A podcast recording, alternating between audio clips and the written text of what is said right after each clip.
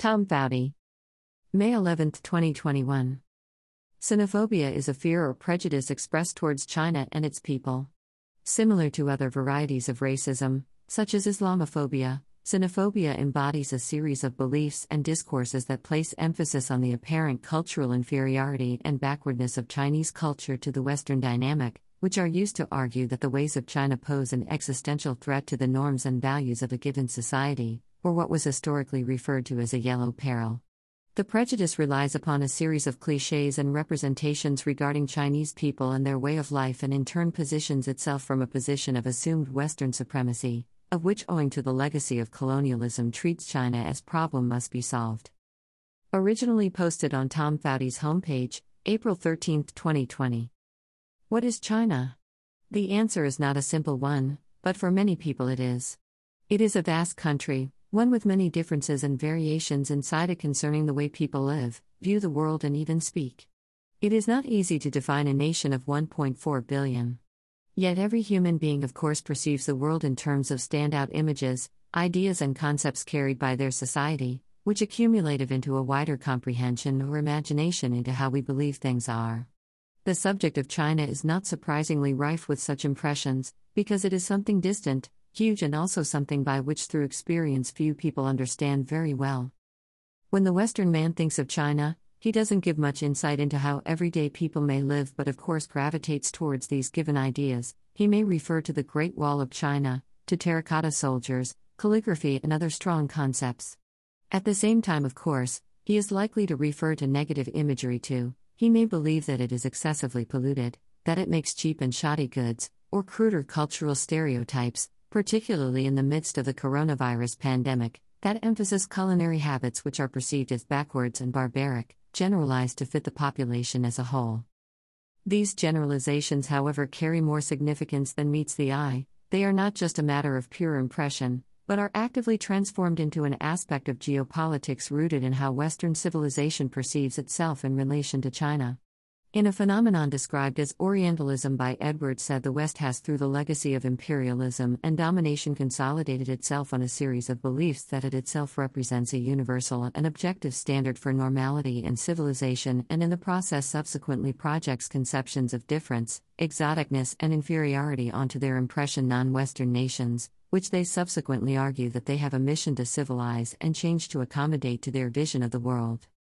As a result, whilst racism, Prejudice and misunderstandings are found everywhere. Western generalizations of the non West are exceptional because they are the beneficiary of geopolitical inequality and social power, which masquerades the assumption of civilizational superiority as an unassailable and divine truth.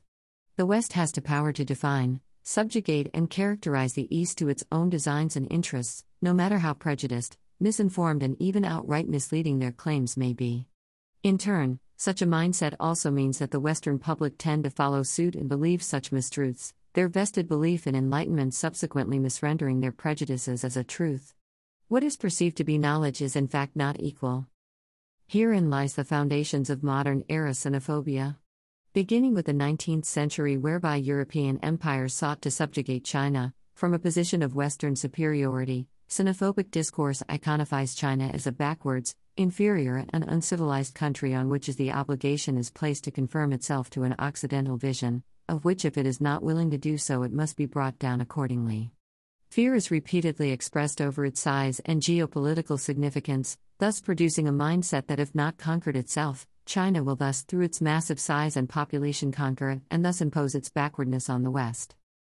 In doing so, China is characterized not as a nation or people capable of its own voice or legitimate perspective, but in the light of a moral problem to be solved by the superior hands and minds of an altruistic West, who must show it the way and thus save it from itself. The discourse examines China as if it were a specimen in the zoo, to be studied, observed, and tamed, then an entity in its own right. Relentless obsession with the country's ruling Communist Party provides an acceptable facade for this mindset, morphing Sinophobic ideas, and the apprehension of China with Cold War cliches and imagery which further propel the belief that China's acceptance must hinge on the terms which the West has set for it. The 2020 coronavirus pandemic is a good place to start with this. The outbreak has saw a resurgence of anti-Chinese attitudes emerge around the world.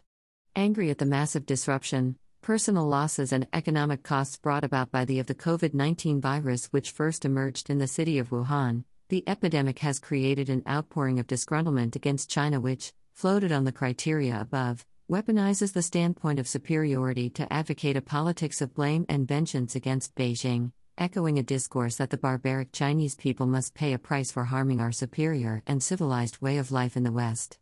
Although many will feel their anger is justified, the fundamental mode of thinking behind such claims are driven by Sinophobia and Orientalism. First of all, some Western countries have convinced themselves that a widespread disease outbreak cannot be their problem. The Western mind conceives disease not as an inevitable and ever recurring ailment of human existence, but as something only experienced by tropical, Oriental, and foreign nations which do not live up to a given standard of civilization. Therefore, the West believes it is to observe these things and help as designated humanitarians, but ought not to experience them. Therefore, because the coronavirus reached these countries, it is subsequently perceived not as a human struggle but a political injustice of which an inferior nation ought to be blamed and stigmatized for. In doing so, in Britain, outlets such as the Daily Mail have led the calls for indignation against China, using crude and misleading stereotypes of animal markets and sweeping generalizations of culinary practices in order to signify the generalization of Chinese people as a backwards and savage nation which ought to be punished for what it inflicted upon Britain. The government's own failures to prepare against the epidemic owing to such complacency are ignored entirely. Instead, China becomes a surrogate for the blame in the context of inferiority, and emphasis is placed on exaggerating the scope of the disaster within the country out of opportunism to deflect from Western fault. The paper later stated a botched study claiming China owes Britain £354 billion in compensation, a figure, of course, so backed in Western entitlement and self righteousness that it dismisses the entire history of what London has inflicted on Beijing. Justice is interpreted as a one dimensional notion which rests exclusively to and only on behalf of the West. Yet this rhetoric works because the image of Chinese people as culturally and socially inferior is baked into the Western ego. Popular media has long depicted China and Asian culture as a whole as suspect, dishonest, brutal, and greedy. For example, one may look at the crude Chinese stereotype portrayed in the American TV sitcom Family Guy, Mr. Washee Washee. The specified link illustrates this character as stingy, cold, brutish, and inherently violent, obsessed with saving money on an automated bell when the door opens. The character is a conduit for many modern cultural stereotypes of the Chinese, especially in America, where it is mainstream thinking to portray China's business practices as deceitful, shoddy, and dishonest. The Trump administration has sought to justify its aggressive trade actions against China by repeatedly portraying Beijing as cheating the world rules at America's expense. Not only is this a huge exaggeration, but it thrives upon Sinophobic ideas about unreliable business practices in Asia and misrenders a vast majority of U.S. China commerce into a cliche of stereotypes. Although the Communist Party is again cited as the true source of blame, this is again a frontier to give it ideological acceptability, which overlooks how the stereotype of the deceitful Chinese has in fact long predated the age of the CCP from 1949 and draws upon it. The featured image in my post listed above is a racist Australian cartoon from 1886, known as the Mongolian octopus. It embodies many crude generalizations of China in a threatening manner, which strikingly enough are still relevant today, portraying Chinese culture as deceitful, disease ridden, makes cheap goods, cheats at customs, and so on. It's 134 years old, yet it could have been plucked out of a modern Trump speech. The Simpsons also depicted these ideas in the 1994 episode Marge in Chains, although the specific episode is referring to Japan, not China. It nevertheless promulgates Asian centric cultural stereotypes which apply to Beijing by portraying a factory in Japan which makes cheap, useless juice making machines for export to America, a common trait assumed with China trade. The work culture in the factory is portrayed also as brutal and dishonest, with the workers hiding their illnesses, which in turns leads to a flu being sent to Springfield, which as above sets up also reflects the belief that viruses are an oriental thing that do not truly have a belonging in the West. We could go on and on with numerous more examples, but in essence, Sinophobia certainly is rooted in a culturalist and Western exceptionalist misrendering of China, of which perceives the white man's burden as a civilizer and also portrays the essence of a large and booming China as an existential and an uncivilized threat to the world.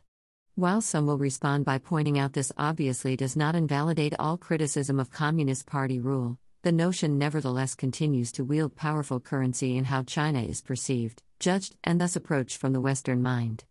The notion of communism is not enough to invalidate the empirical evidence which shows that China is treated inherently unequally from the Western point of view, a notion which has, owing to size and scope, being exacerbated and repeatedly found legitimacy as an output of geopolitics, either in the 19th century or in the 21st. We bring you high quality analyses and documents like this on a permanent basis. Why not appreciate TFF's true independence and productivity by contributing if you benefited from this article? Thanks. Tom Fowdy comes from humble roots in Sunderland, northeast England. He has an academic interest in the politics and affairs of East Asia, where he has primarily focused on China, North Korea, and South Korea. He recently graduated from Oxford University's China Studies program. Previously, he has lived in Hong Kong, Shanghai, Beijing, Seoul, and Australia.